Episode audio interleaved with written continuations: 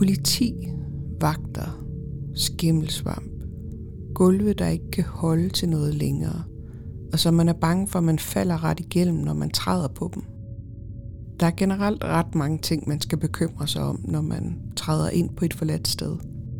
Og det virker til, at der er ret mange, der tror, at det overnaturlige er en af de ting, man skal have i tankerne. Men for mig har jeg altid bekymret mig mere med asbest frem for spøgelser. Jeg hedder Mia, og i dag skal vi tale lidt om forladte steder. Og så skal du høre om det eneste sted, jeg har besøgt, hvor der rent faktisk skete noget mærkeligt. Take me out to the ball game. Take me out with the crowd. Oh, buy me some peanuts and cracker jack. I don't care if I never get back. I don't care if I never get back. I don't care if I never get back. Hej alle mine fucking uhyggelige typer. I dag har jeg tænkt mig at gøre tingene en lille smule anderledes. For normalt, når du lytter til et afsnit, så har jeg skrevet et øh, form for manuskript, hvor jeg udførligt har skrevet de ting ned, som jeg skal speak. Og det har jeg ikke gjort i dag. I dag sidder jeg bare inde i studiet uden noget, og har tænkt mig at fortælle dig lidt om nogle forladte steder, jeg har haft besøgt. Hvis du har lyttet med i længere tid, så har du måske også hørt, at jeg har fortalt om, at jeg har dyrket Urbex, eller Urban Exploration, det her med at besøge forladte steder i længere tid. Og nu har jeg lige siddet og regnet mig lidt frem til, at det er omkring 17 år siden, jeg besøgte mit første sted.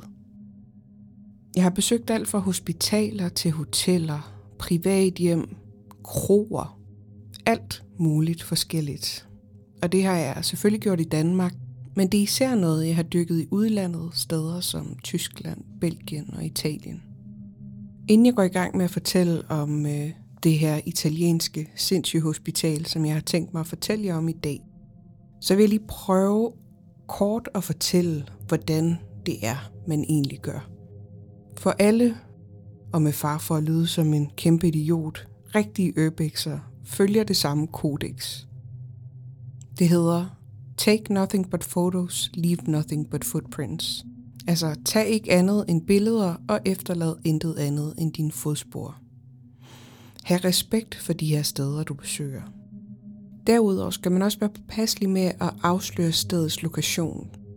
For selvom at det kan være, at du deler en adresse med en, der er en ordentlig person, der ikke går ind og ødelægger noget eller stjæler noget, så kan han dele den med 20 andre, som ikke nødvendigvis følger det her kodex. Og lige pludselig er et helt fantastisk uberørt spot fuldkommen ødelagt af graffiti og blevet bestjålet. Så derfor deler man aldrig adresser med andre end dem, man virkelig stoler på. For at finde forladte steder er de fleste af os ret lavpraktiske. Mange hopper på cyklen eller kører en anden rute, måske en omvej med bilen, for at køre nogle veje, man ikke plejer at komme på. Og så håbe på, at man kører forbi noget, der ser spændende ud. Noget, der er lidt tilgroet. Noget, hvor du kan se, at postkassen ikke har været tømt i lang tid. Eller at skraldespandene er overfyldte eller helt væk. Og det er sådan den helt korte version på, hvordan man egentlig gør. En af grundene til, at jeg godt kunne tænke mig at tale om Urbex i dag, er fordi, at jeg ser, at der er rigtig mange, der automatisk forbinder forladte steder med hjemsøgte steder. Og øh, forladte steder er forladte, men det betyder ikke, at de er hjemsøgte. Det kan godt være, at det er uhyggeligt at være på et forladt sted, men som oftest er det, du skal være bange for, ting som skimmelsvamp, asbest, vagter, naboer, der er sure og alt sådan noget. Jeg tror lidt, at misforståelsen egentlig bare kommer af, at det ser lidt uhyggeligt ud. Eller det kan være uhyggeligt at gå rundt på et forladt sted. Man ved jo ikke, hvad der gemmer sig der.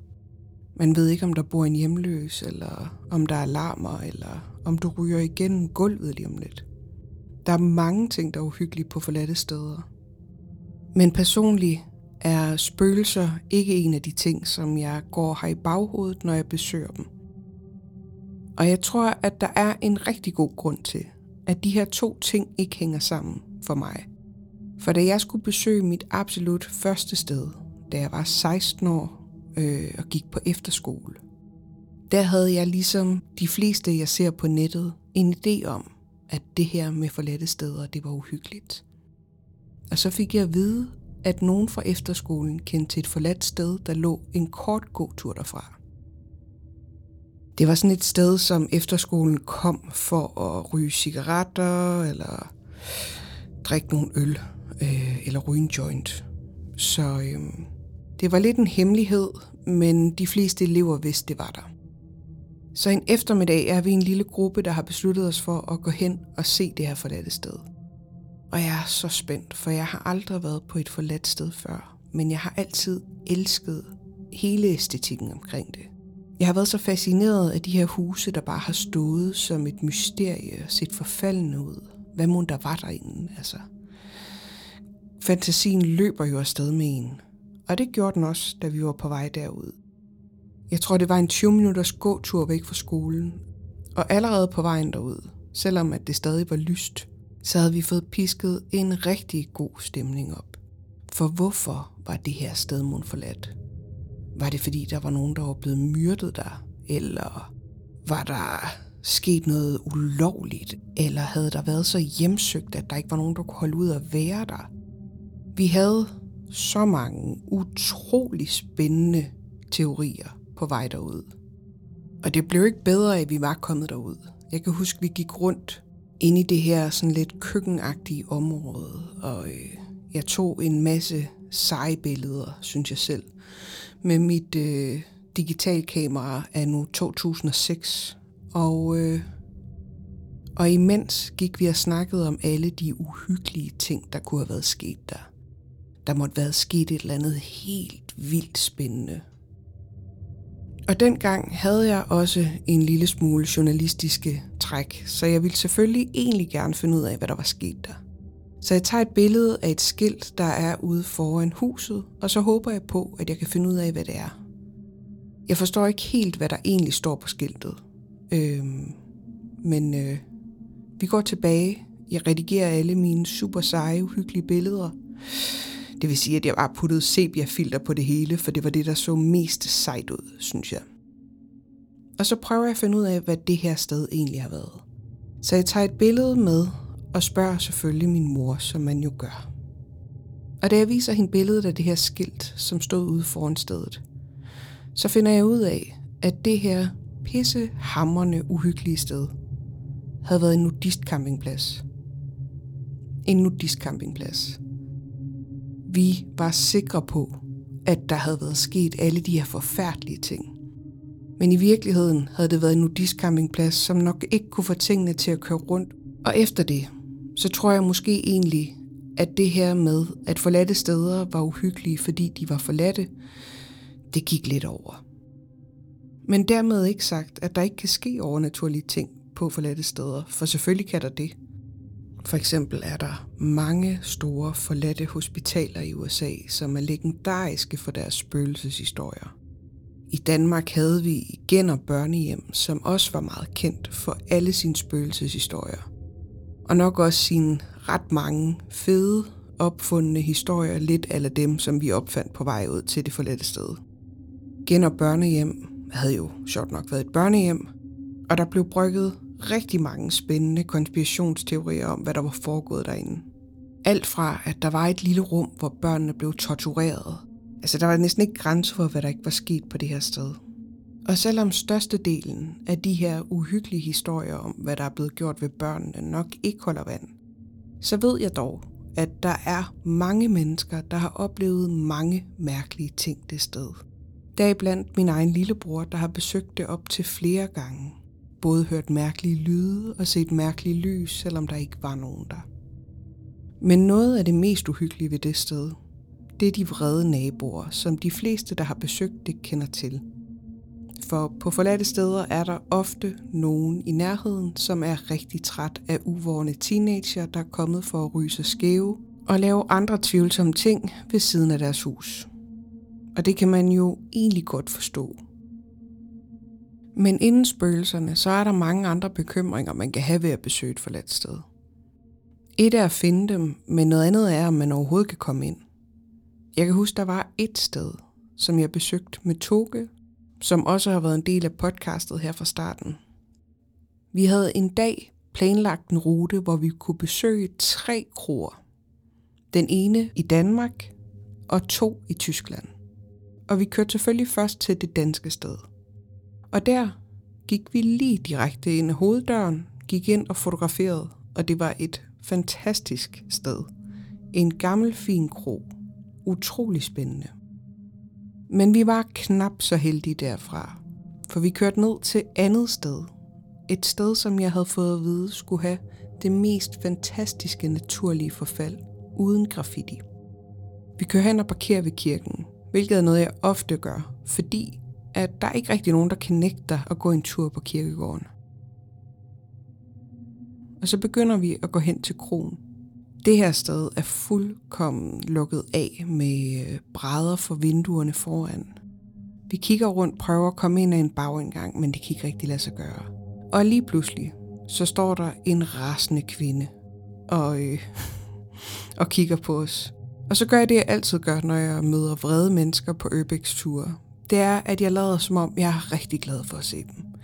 Så jeg går hen imod hende og siger, ej, hvor er det bare dejligt, du er her, for jeg har så mange spørgsmål om den her kro. Og så begynder jeg bare at snakke derud af og bla bla bla. Og jeg stiller hende så mange spørgsmål, og hun er bare rasende. Men hun bløder lidt op, og så beder hun os bare om at skride hurtigst muligt, og hun ringer sig heldigvis ikke til det tyske politi. Så vi kører videre mod den tredje krog, og det var egentlig en backup-krog, vi havde, hvis vi ikke kunne komme ind på nummer to. Og det kunne vi jo ikke. Så der kører vi over. Vi ankommer til den her lille, søvnige flække af en landsby. Og da vi kører ned af hovedvejen, så kan man se den her gigantiske forladte bygning. Og det er en meget mærkelig kombination. Bygningen har nemlig foran til været en kro. Til siden har der været øh, sådan en tysk kejlebane, som minder lidt om en bowlingbane. Øh, bare til kejlespil i stedet for. Ovenpå har der været en form for hotel eller kursusbygning og øh, med mulighed for overnatning. Og så går der en glasgang ned til en anden bygning, som har været et hospital. Og sammen med hospitalet har der lagt et plejehjem. Og jeg ved ikke, om du kan forestille dig bare en lille smule af, hvor stor den her bygning er. Og så kan du måske også forestille dig, hvor mange døre og vinduer og andet, der er i bygningen. Og vi skynder os hen til bygningen, der er heldigvis ret tilgroet, så vi prøver at gemme os lidt i alt det her gevækst. Og så prøver vi den første dør, som er låst. Og så prøver vi den anden dør, som også er låst. Og sådan fortsætter vi hele bygningen igennem, og alt er fuldstændig låst af. Vinduerne er også intakte, og mange af dem er sømmet til med brædder, så der er ingen steder at komme ind. Så bliver vi enige om at prøve at komme hen på den anden side af bygningen og se, om vi kan komme ind bagved, fordi det er lidt mindre tilgroet der. Jeg går altid i kjole og nederdel, også selvom jeg øbækser, så på det her tidspunkt er jeg fuldkommen revet i stykker af diverse buske med tårne. Vi begynder at bevæge os langsomt ned af siden af bygningen og prøver alle døre og vinduer, vi kommer forbi. Intet er åbent. Og til sidst så siger vi, okay, der er den her dør, og ellers så må vi køre hjem. Og det er vidderligt den sidste dør, i hele bygningen, vi kan komme til. Og jeg prøver at tage dørhåndtaget. Jeg holder næsten vejret på det her tidspunkt, fordi jeg vil bare så gerne ind. Og døren stod heldigvis åbent. Så vi sniger os ind igennem kælderen, kommer direkte ind i et, et område, der tydeligvis har noget med nogle bade at gøre. Og andet rum, vi træder ind i, er den forladte svømmebøl – den mængde adrenalin, du har, når du kommer ind i bygningen og finder ud af, at du kun komme ind. Man er så lettet, og man føler endelig, at man er i skjul på en eller anden måde. Som om man har lidt helle. Og så begynder de næste bekymringer. Bor der hjemløse her? Og det har ikke noget at gøre med, at der er noget galt med hjemløse. Men du forskrækker selvfølgelig både dem, du møder og omvendt. Og det er også steder, hvor der tit foregår rigtig, rigtig meget handel med narkotika, fordi man kan gøre det lidt i dølsmål. Og så kommer der et nyt problem. For når du har været så anspændt i så lang tid, og du så endelig kommer ind og slapper lidt af og prøver at koncentrere dig om at tage nogle billeder, så skal man altid tisse helt vildt, fordi kroppen endelig slapper af.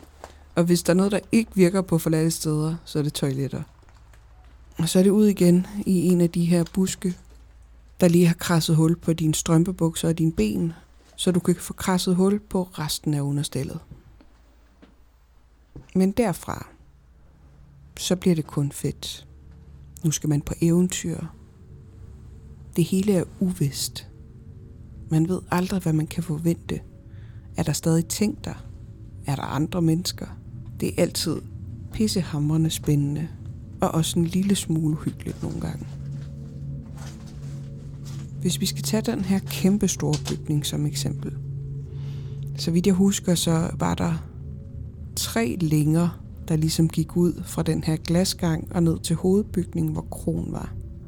Og i den første bygning, hvor vi startede med at se poolen, så gik du videre ind til noget, der havde været et bibliotek med et poolbord. Så var der selvfølgelig en masse toiletter og bade og sådan noget. Og ovenpå var der sådan nogle fine værelser, som både har været stuer til dem, der boede på plejehjemmet, men måske også været udlejet til andet. Der var kæmpe høje vinduer, som alle sammen kiggede ud mod rigtig, rigtig flot tæt skov. På de fleste af værelserne var der stadigvæk senge, og så var der lamper. Men ellers ikke så mange ejendele. Der var også en stor pejsestue med kæmpe massiv pejs og sofaer. Og der kunne man se, at byens unge nok har holdt nogle fester. Fordi der var både øldåser og hvad man ellers kunne tænke sig til. Over i længen efter, der var der ligesom en helt hospitalsfløj med hospitalstuer. Og jeg kan huske, at det meste af det var rømmet. Men man kunne tydeligvis se, at det havde været hospitalstuer.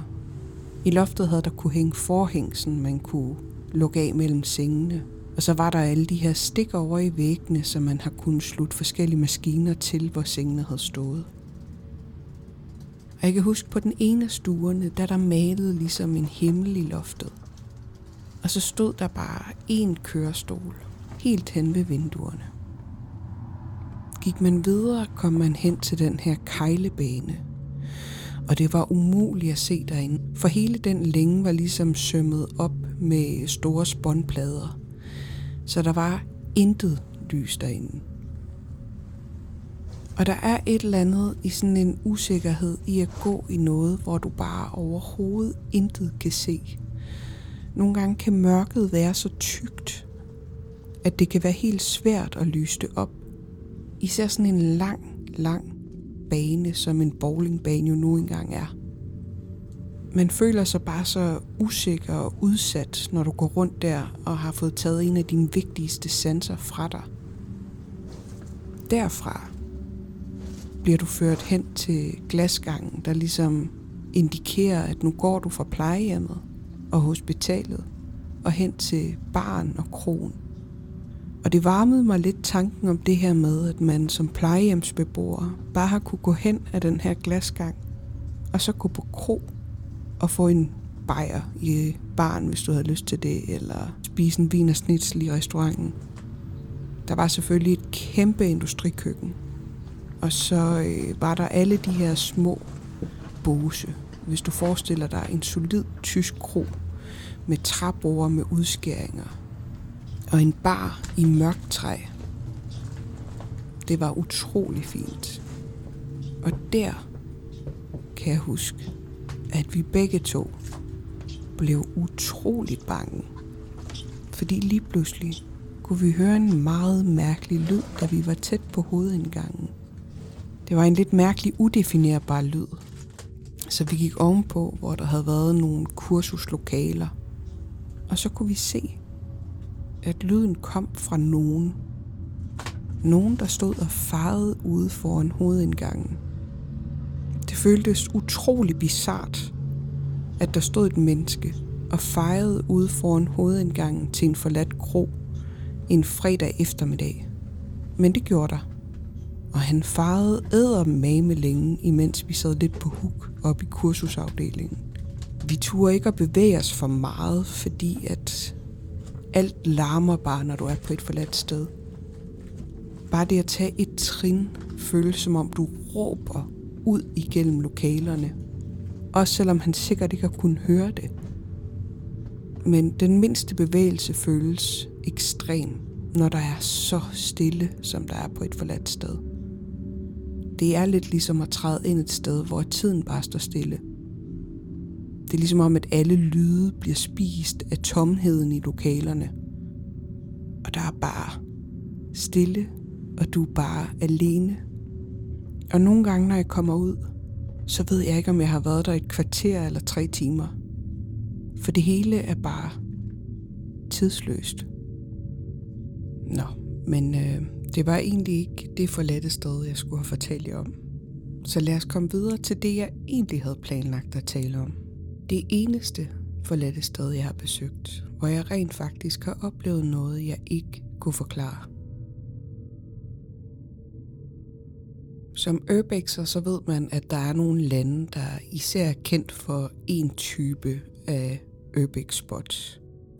Og ligesom lande som Belgien og Frankrig er kendt for deres utallige slotte, så er Italien kendt for deres mange store forladte sindssygehospitaler. Og et af de mest berygtede af alle de her hospitaler er det, som jeg har besøgt. Jeg kommer til at blive ved med at referere til de her steder som sindssygehospitaler, for det var det, de blev kaldt dengang. Det afspejler både den tid, de var bygget i, og den mentalitet, man havde på stederne omkring beboerne. Det er ikke for at støde nogen, men det er for at fortælle, hvad det er for en tid, vi er i. Grunden til, at Italien har så mange store forladte sindssygehospitaler, er fordi, at man i 1978 indførte en reform. Det skulle bryde med mishandlingen af folk med psykiske problemer og andre, som bare ikke passede ind i samfundets kasser – og i stedet for bare at prøve at lave tingene om på stederne, så var en del af reformen, at alle de gamle hospitaler skulle lukkes i løbet af ganske kort tid. Og derfor har alle de her steder stået forladte fra omkring 79. Og det sted, du skal høre om i dag, er kendt som det absolut mest berygtede ud af alle hospitalerne. Det var berygtet for, at det var et sted, du aldrig kom ud af, når du først var kommet ind. Og grunden til at blive indlagt sådan et sted, var relativt løse i forhold til, hvad det er i dag. Dengang kunne du blive indlagt resten af dit liv, fordi du bare havde skyggen af en depression, eller udvist små tegn på skizofreni. Du kunne i øvrigt også blive indlagt der, hvis du for eksempel var en kvinde, der levede frit. Hvis du ikke passede ind i samfundets kasser, så kunne du få lov til at bruge resten af dit liv på sådan en institution. Hospitalet startede ved kun at have en enkelt bygning, der havde været fattigmandshjem inden. Men fordi man blev ved med at indlægge flere og flere mennesker, så måtte man anlægge yderligere tre bygninger for at huse folk. Da den her institution blev lukket på grund af lovgivningen der i 1978, der var der fire store bygninger med 6.000 mennesker i. Faktisk mere end 6.000 mennesker. Og man regnede ud, at der var omkring 20 håndvaske og to toiletter per 200 indlagte. En anden grund til, at det her sted var så berygtet, det var den måde, de behandlede patienterne på. Der blev uden tvivl eksperimenteret mere på det her tidspunkt om, hvordan man kunne med datidens briller kunne kurere folk. Man bedøvede folk og holdt dem sederet for ikke at have problemer med dem. Sådan noget som elektrochokterapi var ganske almindeligt. De blev holdt isoleret fra hinanden, og man brugte insulin til at lægge folk i komaer.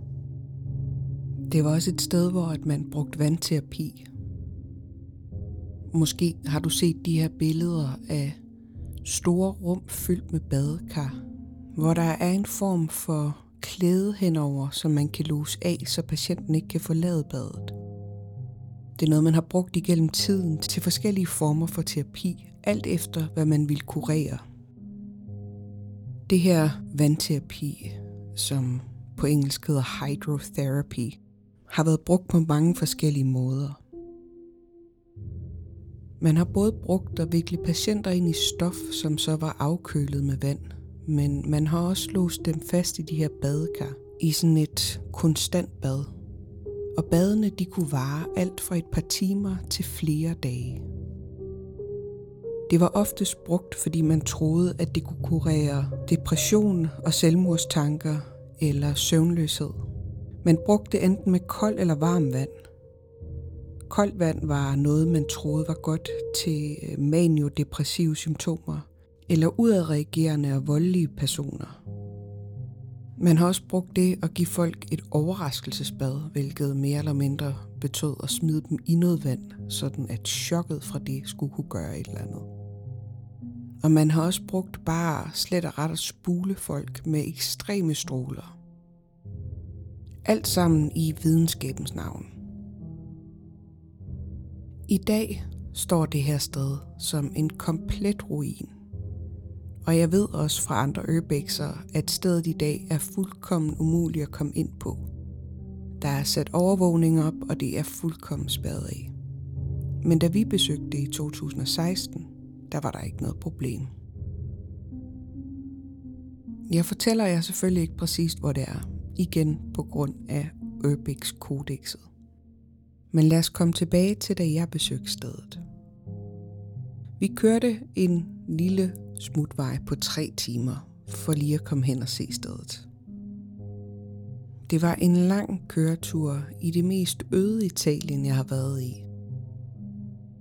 Du kan nok forestille dig, hvor ulidelig varmt der var i juli måned. Og så kom vi til den lille by, som ligger på et bjerg. Og da vi kører mod hospitalet, kan man langsomt se, at vejen ændrer sig til noget, der ikke har været brugt i lang tid. Der var en asfalteret vej, men den var revnet og hullet og slidt. GPS'en siger, at bygningen ligger længere op ad en vej. Så efter vi har parkeret bilen, bevæger vi os langsomt op, helt op til toppen af bjerget. Stien er fuldkommen tilgroet. Der er træer på begge sider, og man kan simpelthen ikke se, at der skulle forestille at lægge bygninger herop. Det er stadigvæk ulideligt varmt, og det eneste du kan høre, er det, der lyder som tusindvis af små cikader. Som vi kommer længere op ad stien, bliver jeg næsten i tvivl om bygningerne stadig er der, fordi man kan ikke se andet end hvad der ligner skov. Men så pludselig, på den ene side af stien, kan man se siden af en gullig bygning, og gennem alt den tilgroede natur kan du se kæmpe høje vinduer med trammer for. Vi bliver ret begejstrede og gemmer alle bekymringer om politi, hunde og vagter. Og i stedet for skynder vi os det sidste stykke hen til bygningerne. Bygningen er flere etager høj. Den er i gullige sten. Og alle vinduer og døre fylder hele etagen ud. De har alle sammen rundet toppe. Og så er der trammer for alt. Naturen har virkelig krøbet sig ind på bygningen. Og udover de store træer, der står foran indgangen, så er alt dækket af et grønt tæppe af egefrø. Det er næsten som draperet ned ad træerne og hen over trapper og indgange og vinduer. Desværre er der også en hel del graffiti. Og på trods af, at det er af en højere kaliber, end hvad man er vant til at se på et S-tog, så er det stadig ret ærgerligt, at bygningen ikke har fået lov til at stå i sit naturlige forfald. Og allerede her sker det første ret mystiske. For da vi kommer rundt om bygningen, kan vi høre lyden af skodder, der slår mod væggene. Det hele føltes ret dramatisk. Den her høje lyd af skodderne. Og du står foran den her kæmpe store bygning. Den er næsten som en ruin. Det er svært at finde en eneste rode, der er intakt i bygningen. Det hele er så tilgroet rundt om, at det føles som om du står i en jungle. Og så er der den konstante lyd af chikaderne. Og det føles på en eller anden måde meget velkommende. Som om det er okay, at vi går på opdagelse. Der er bare en detalje, jeg ikke har tænkt over. Men det var noget, min far gjorde mig opmærksom på bagefter. Min far, som i øvrigt ikke tror på noget som helst. For der var ganske rigtigt den her lyd af alle skodderne. Det kan jeg sagtens huske. Men jeg har ikke tænkt over, at der ikke rører sig en vind. Og noget andet, jeg heller ikke lå mærke til midt i min adrenalinrus af at være noget derhen, det var, at lyden af skodderne stoppede i det, vi alle sammen gik ind i bygningen. Det første syn, der møder dig, som du kommer indenfor, er det store lidt hall rum. Der er absurd højt til loftet. Ned til begge sider er der meter lange gange med masser af små døre. Mange af dem står åbne, og det eneste, der er tilbage i dem, er trammer. Og så er der en anden vigtig detalje. Det meste af loftet er nemlig faldet ned. Og så man går rundt derinde, så går du rundt på et tyndt lag af tagsten – så alle skridt du tager derinde larmer helt utroligt meget. Det er en detalje, du lige skal skrive dig bag øret til senere. Jeg begynder at gå rundt og tage billeder, og øh, så sker der det, der altid sker, når jeg er på Urbex tur med min far og min lillebror. Det er, at de ikke har tålmodighed til at vente, så derfor bliver jeg væk. Så efter at have været derinde i 5 minutter, så er jeg helt alene, og jeg ved ikke, hvor de andre er. Jeg går bare rundt og tager billeder fra rum til rum. Tager billeder af de lange gange, hvor at man næsten ikke kan se bunden, fordi der er så mørkt og gangen er så lang. Der er så mange døre hele vejen ned, og der er trammer for dem alle sammen. Alle rummene har nogle ret fine farver. De er lysegrønne og lyseblå, eller sådan en varm gul farve. Der er højt til loftet og de her buede forme. Det var noget, som man troede også var godt for helingen af psyken at være i. Og derfor er det gennemgående i alle fire bygninger. Jeg går fra det ene rum til det andet. Nogle af dem har smukke skakternede gulve i fint italiensk sten. Du kan finde rester af for eksempel toiletbose eller noget, der kunne ligne personaleskabe til ejendele. Og jeg går bare i mine egne tanker og tager billeder. Og som jeg går rundt der, så lægger jeg mærke til, at der er en lille smule puslen. Men det er ikke noget, jeg tænker over, fordi de andre er der jo også, så det kunne jo være, at det bare var dem.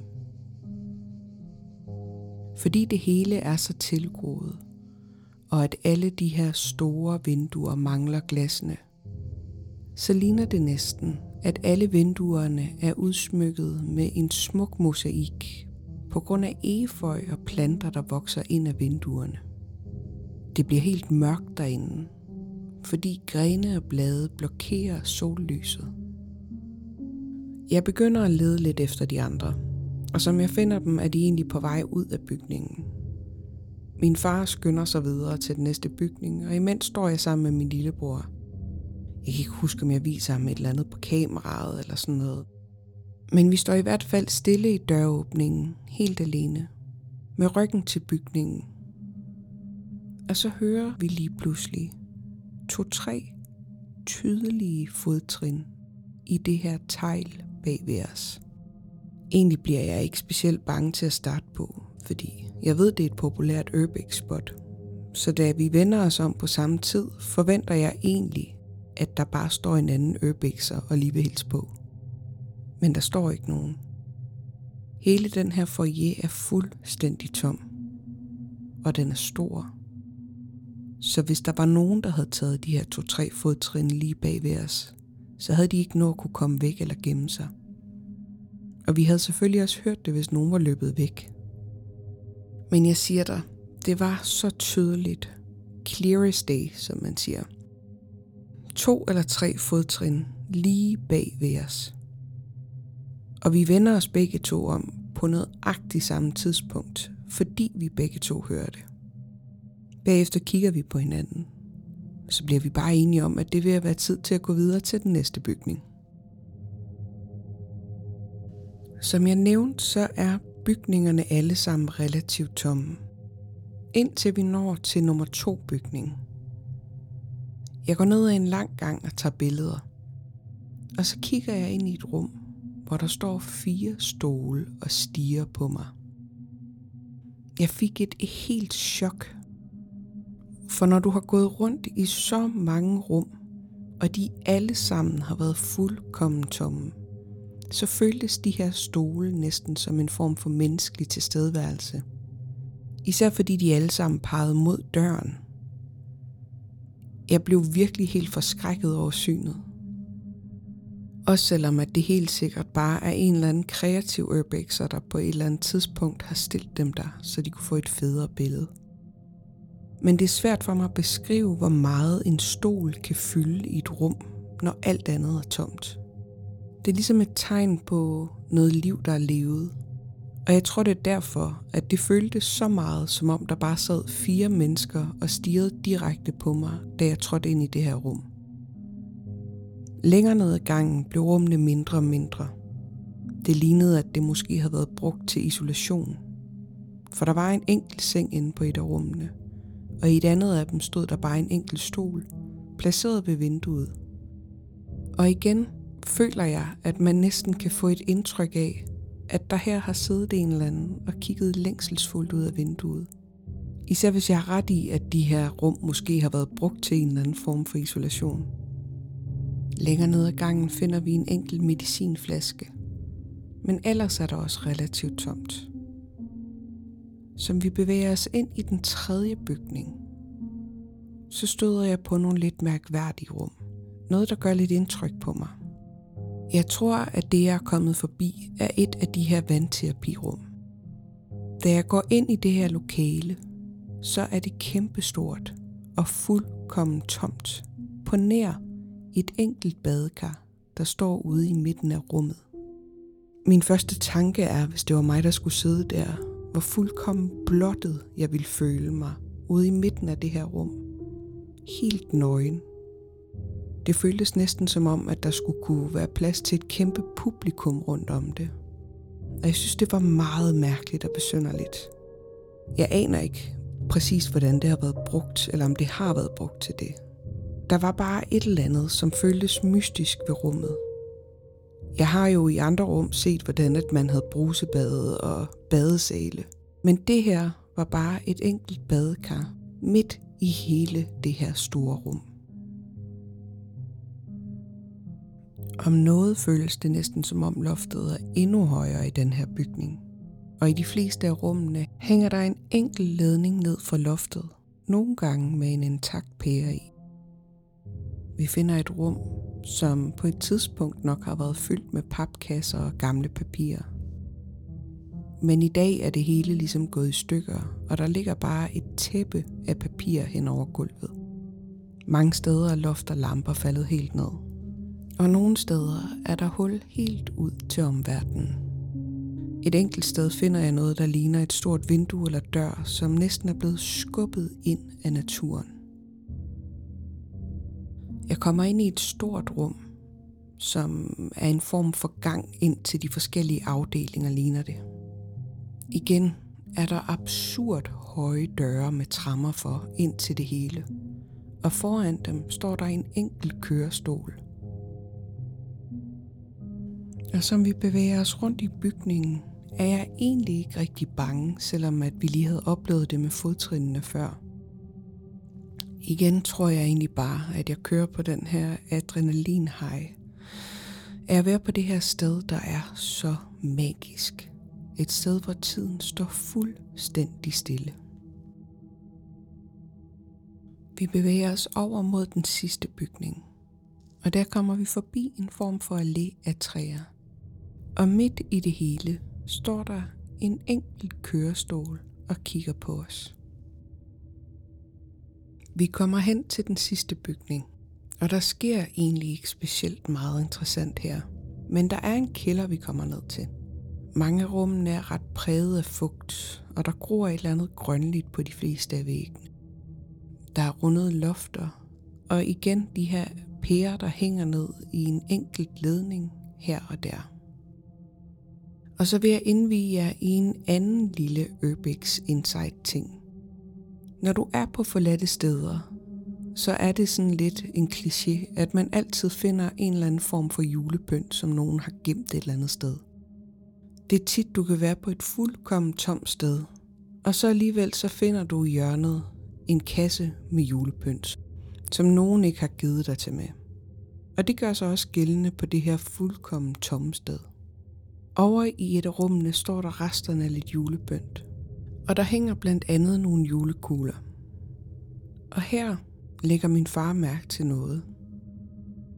Fordi selvom at der hænger et par stykker, så er der en af dem, der bevæger sig. En af dem, der svinger frem og tilbage, imens alle de andre hænger fuldkommen stille. Jeg ved ikke, om det var nogen, der lige ville sige farvel, som vi var på vej ud af kælderen og havde tænkt os at forlade området. Men det føltes i hvert fald som om, at der var nogen, der havde fulgt lidt efter os. Nysgerrigt. For ligesom at se, hvad det var, vi renter lavede. Ikke nogen, der var sure over, vi var der. Bare nogen, der ville følge med.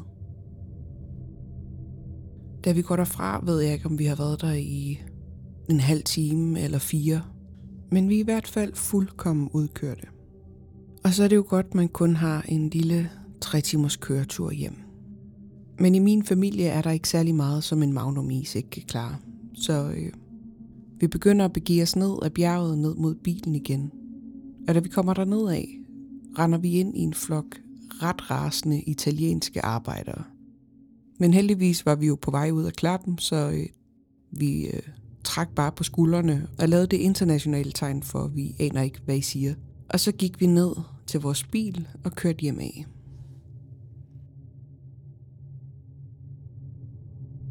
Jeg ved godt, det her det lige var lidt anderledes, øh, især fordi jeg ikke har noget manuskript, og at jeg bare taler lidt for hukommelsen, og ikke krydsklipper det med en masse ting, som jeg plejer. Men jeg håber, at I har kunnet lide det alligevel.